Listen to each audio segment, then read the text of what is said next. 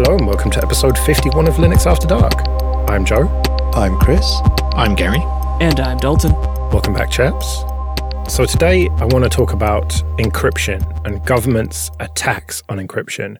In the UK, we've got the Online Safety Bill, which is seemingly finally about to happen and become law and become the Online Safety Act. You've got one in America as well that's like the Child Online Safety Bill or something. There's various attempts all around the world anyway, and it's all about think of the children and it's got noble goals, but these people have no clue about the technology and they say, oh, it's not a backdoor. We just want to be able to intercept people's communications. And so obviously we all agree that it's terrible. Anyone who knows about this stuff just knows inherently you cannot have a backdoor that is only available to one person. But the question is more, are they really going to do this? And if they do do it, what's going to happen? Are the likes of Meta and Signal going to just withdraw from the UK? And what happens to open source free software projects if this becomes law? If it does get voted in, I suppose the long process of challenging it in court in every possible jurisdiction starts. Yeah. Which will delay its implementation for at least a few years if it actually does survive the courts. And after that, you might just have a new government that is willing to repeal it. Possibly.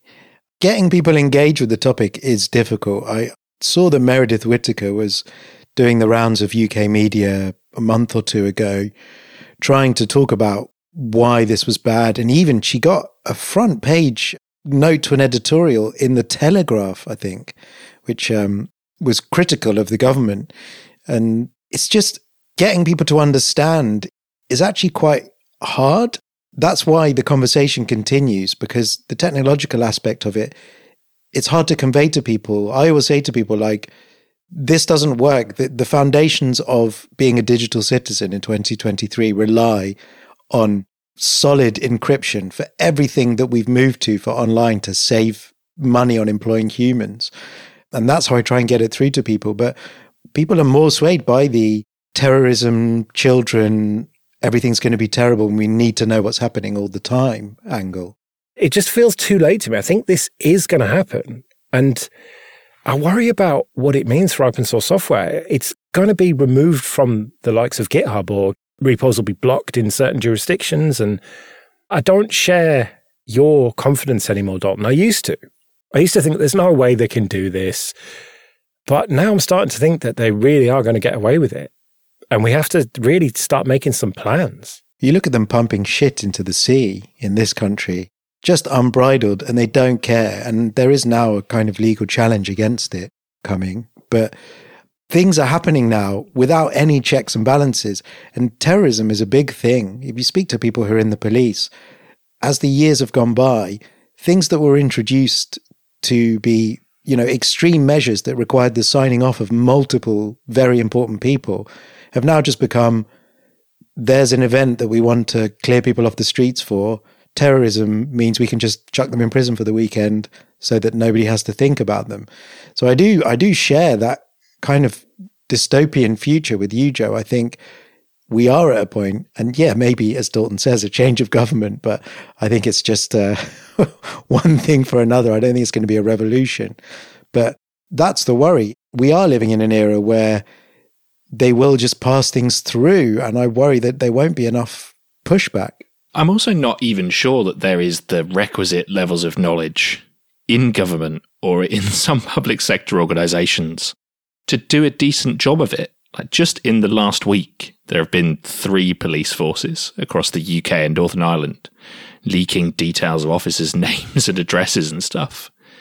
And if that's the kind of basic things that we're getting wrong, I just don't have the faith that even if this did get in, it would be done in any way that would mean that yeah, the back door wouldn't get leaked immediately or whatever. Right, of course, it's just an unreasonable position to think that this is a tenable thing that can exist, and if implemented, it would probably just become a massive shit show that eventually gets dropped and hopefully forgotten by the annals of time. I mean, I share the same dystopian views as you, no doubt about that, about human rights being eroded. But I think that maybe the optimism is that it's just going to be so bad and useless that no one is actually going to use it, even if it is law. Because the idea that encryption can be backdoored for one person is simply untenable and only comes from misunderstanding the technology. All of it does. So you can't come from a position of knowing how the technology works and have someone who doesn't understand how it works and doesn't want to understand it change their position on it. Well, also, I d- I don't think there's been a, a good precedent set. You know, the UK intelligence services have collected petabytes upon petabytes of unencrypted communication that they just don't have the manpower to sift through and have missed loads of stuff, even though they could have seen it in plain sight. So the argument doesn't hold weight anyway. Even if they put a backdoor in and were able to use it, all it would do would make everything shit for everyone else. and they still wouldn't get anything useful because they just sit on cold data already that is just no human resources could actually get through with the amount of people that they've got for eyes on it. What about the likes of Meta and Signal just leaving the UK market? Do you believe the uh, the threat? Because I do. Well, will it be a bit like Telegram, except without the ability to have encryption?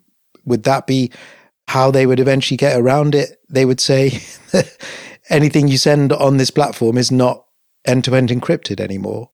I don't know because Meta are not above not being available in a market. Look at Threads, their Twitter clone, which is doing terribly and makes me very amused. But nevertheless, that is not available in Europe. And I saw someone posting about how they, they were American, they signed up for it, they went on holiday to somewhere in mainland Europe, accidentally opened the app, and then just got immediately banned, like perma banned from the app. Oh, so Meta are pretty serious about that. So it seems like they could just pull WhatsApp and Facebook Messenger from the UK. Good luck to them. Well, if they did that, that would wake people up, wouldn't it? I think it would, but then it's a bit like closing the stable door after the horse has bolted, isn't it? Not if everyone marches on Parliament, like five million people come to London and say, look, we want WhatsApp back. I want to talk to my mum. the way I've always looked at it, I feel like the back doors are already there in a lot of things. Like when WhatsApp started coming up and saying, you know, when they first put end-to-end encryption in and they was they said, We're very serious here. You can scan a QR code on the other end. I don't trust that, I'm afraid. I still think that if they were really, really pushed, there's a backdoor in that.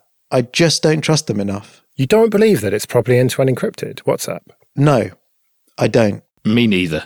I don't really trust that I'm not the person doing the key exchange. At some point, that key presumably traverses a Facebook server somewhere or a meta server somewhere. So there has to be some kind of backdoor in it. I can't see how there wouldn't be. I just keep thinking back to everything that happened with Snowden. And I just think, unless we're able to really verify how the encryption is working in full, fully open, then you just can't trust it. So, luckily, I'm not in a position where that is a big fear for me at the moment, but it certainly wouldn't be a, a platform that I'd be using if I was living under a overtly oppressive regime. I wouldn't want to be using that and think that I'm safe to use it. Of course, and that's exactly the problem. Have you seen who's in charge of this country? yeah, that's a good point, Joe. We're not there yet, but we could be given given a few more years. it doesn't feel that far off, man. If they manage to somehow win this next election, then uh, it's uh, looking pretty bad. I think. Having the right to use good encryption isn't about being a dissident or having nothing to hide, as I'm sure you know, but people would probably accuse us of saying in that moment. It's about if something does go wrong, we have the tools that we need to be able to resolve the situation, or if a business deal has to go through, or whatever it is for whoever it is, whether it's moving money or getting people to safety, encryption is important for more than just people with things to hide. Yeah, absolutely. I think that's a very important point that we need to make. And as I say, like, it's the bedrock of some very mundane and boring things that we've digitalized fully and you can't start undermining that. So perhaps that's what might happen. And you're right. We we start trying to roll this out, and everyone's like, "Oh, that means that's broken now. Oh, that means that's not secure. Okay, no, let's let's not do this anymore." And it'll only be after paying millions or billions of dollars to your government employees' friends, but you know. I'm not sure I want to live through the sticky bit either. May you always live in interesting times. So, do you seriously not think that we'll get to a situation where certain open source projects will just be banned because they refuse to implement the backdoors? I mean, in some places we're already there. Uh, I think of GitHub entirely banning users from Iran and the Middle Eastern area.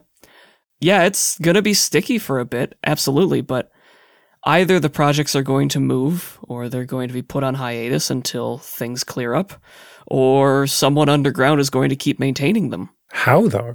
Life uh, finds a way. Right, so some sort of self hosted repositories then. We might go back to BBSs and FidoNet and stuff. I don't know. Meet someone down a back alley with a Macintosh full of USB sticks. okay, this episode is sponsored by Factor. With the busy fall season already in swing, you might be looking for wholesome, convenient meals for jam packed days. Factor can help you fuel up fast with chef prepared, dietitian approved, ready to eat meals delivered straight to your door. You'll save time, eat well, and stay on track with your healthy lifestyle. Too busy this fall to cook but want to make sure you're eating well? With Factor, skip the extra trip to the grocery store and the chopping, prepping, and cleaning up too, while still getting the flavour and nutritional quality you need. Factor's fresh, never frozen meals are ready in just two minutes, so all you have to do is heat them up and enjoy. Level up with Gourmet Plus options, prepared to perfection by chefs and ready to eat in record time. Treat yourself to upscale meals with premium ingredients like broccolini, leeks, truffle butter, and asparagus. Dalton tried Factor and said the meals are delicious, nutritious, and convenient. He said the smoothies are tasty too, which is impressive for their relatively low sugar and high fiber and protein content. So support the show and go to factormeals.com slash LAD50 and use code LAD50 to get 50% off. That's code LAD50 at factormeals.com slash LAD50 to get 50% off. Quick bit of admin then. First of all, thank you everyone who supports us with PayPal and Patreon. We really do appreciate that. If you want to join those people, you can go to linuxafterdark.net slash support. And for either 5 or $10 a month on Patreon, you can get an advert-free RSS feed of either just this show or all the shows in the Late Night Linux family. And if you want to get in contact with us, you can email show at linuxafterdark.net. What are some things that you could do on a computer, but you absolutely refuse to? And why? I don't have any cards registered on my phone for NFC. And for a while, I didn't have phones with NFC where that was a possibility, but I've got a Pixel now. So I could add my cards into the phone like I've seen other people do and just tap my phone for Oyster, for paying for everything. But I also I don't have my fingerprint enrolled on my phone, and those are two things I've I've never done, and I, for some reason I just don't want to do that. How do you do banking without a fingerprint on your phone? Because I have a password manager, and it asks me for random characters from a very very long password each time, and I I put them in. Oh right. I used to have to do that before I got the Pixel, and I was on Lineage, and it wouldn't accept biometrics. But now I've got the Pixel totally stock it's brilliant. I can just sign into my bank with the fingerprint. And my wife is very skeptical. I gave her the uh, the 3T first and then the six, the OnePlus six. And she refuses to put a fingerprint in it. And it's not out of any sort of privacy thing. It's because on Lineage, it doesn't work 100% of the time. so she's like, no, not having that. And she refuses to do any banking or anything.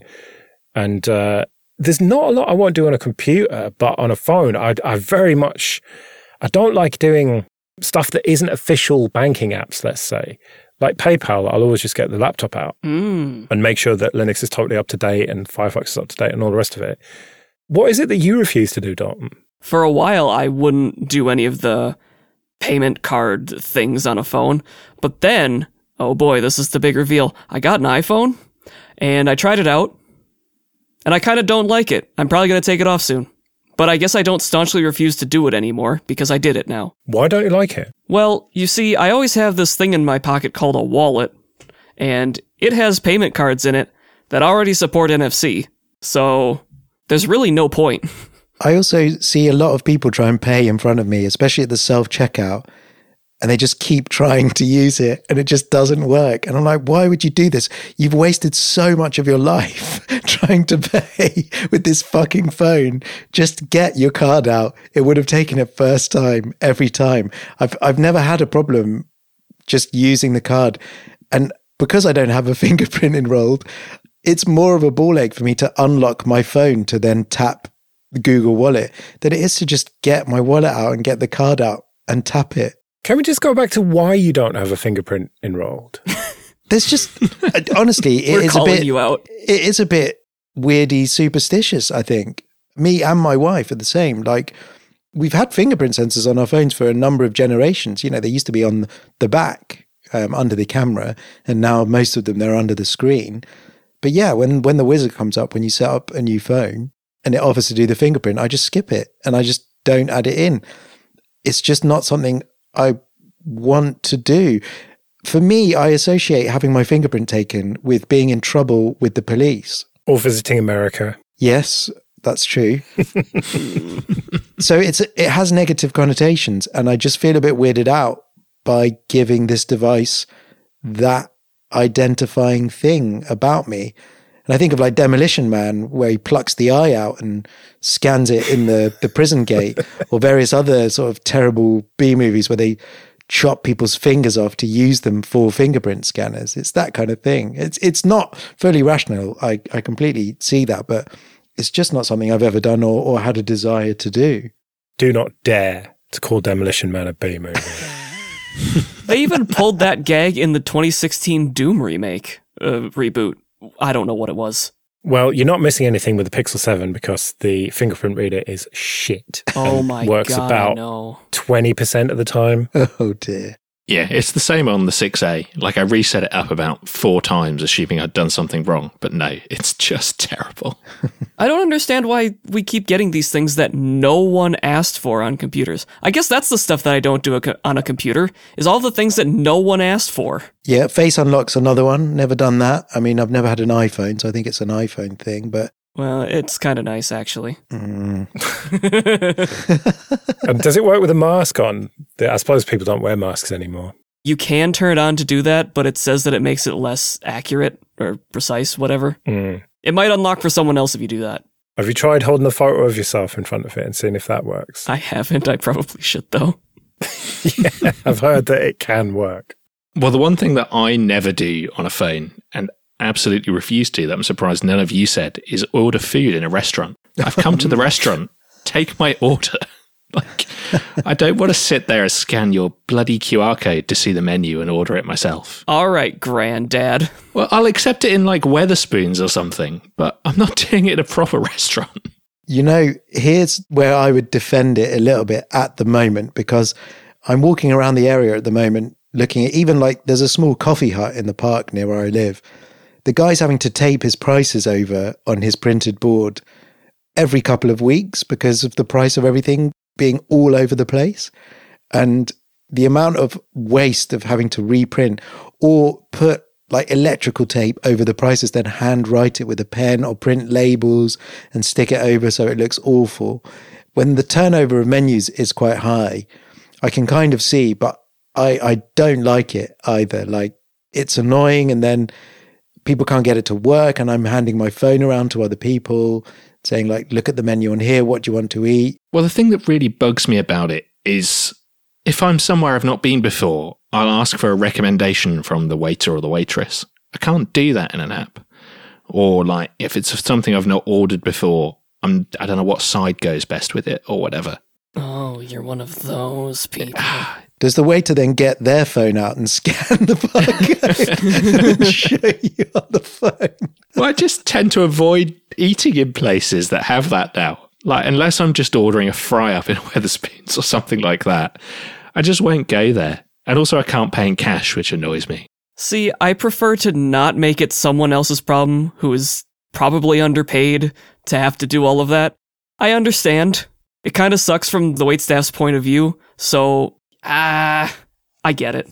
But I think otherwise, I'm kind of more like you, Joe. There are things I won't do on the phone that I'll do on a real computer. Like, I'll never do any kind of online shopping on a phone just because I find it painful to input all of the details. and my wife uses her phone for absolutely everything. Like, she boots her laptop up maybe once a month to print something, but other than that, never uses it. Whereas, if I need to get any real work done, or I need to write something, or I need to enter any sort of details, I'm grabbing a laptop every time. Well, there's one thing that I'm the opposite, and that is catching up on my RSS feeds. And I must read probably these days 150 headlines a day, maybe 200. And I refuse to do that on my laptop or desktop. And we've talked about on Late Night Linux some RSS readers in the terminal recently. And, you know, it's quite tempting, but I just have that as a thing I do on my phone. And I've tried to do it on an iPad and a Android tablet, but for some reason, it's just something I do on my phone. And I don't, I cannot tell you why. It's just, that's the thing I do on my phone and that's it. I think for me, that kind of comes down to content consumption, though. And that is the one thing I do on my phone. Like, if I'm consuming information or watching a YouTube video or whatever, chances are I'm doing that on the phone or Chromecasting it or whatever. So I do get that. And also, how else are you going to read headlines on the toilet if you don't do it on your phone? Let's face it. well, actually, more realistically, in bed, I'm a very lazy man who wakes up and then spends at least half an hour in bed scrolling on my phone. And I know that's one of the worst possible things you can do for sleep hygiene, but I don't care and I'm very lazy. I think the worst thing is when the choice is taken away. Thankfully, I actually just got a letter from the bank involved, but they completely removed their online banking website. So the only way to access your account was through an Android or iOS app. Oh. And I could not bear it. It was awful. And my mother had an account with them and she was like, how do I log in? It's like, you have to use your phone. She was running Lineage, it wouldn't work. So she literally could not access her credit card account until she bought a new phone or until I restored her phone back to stock. And that is really, really annoying. And they actually sent me a letter because I stopped using the card and they've noticed and they said, it's expired and we're not sending you a new one unless you ask. no, I don't fucking want it. It's shit. Take it away. Get this out of my sight. right. Well, we'd better get out of here then. We'll be back in a couple of weeks. But until then, I've been Joe. I've been Chris. I've been Gary. And I've been Dalton. See you later.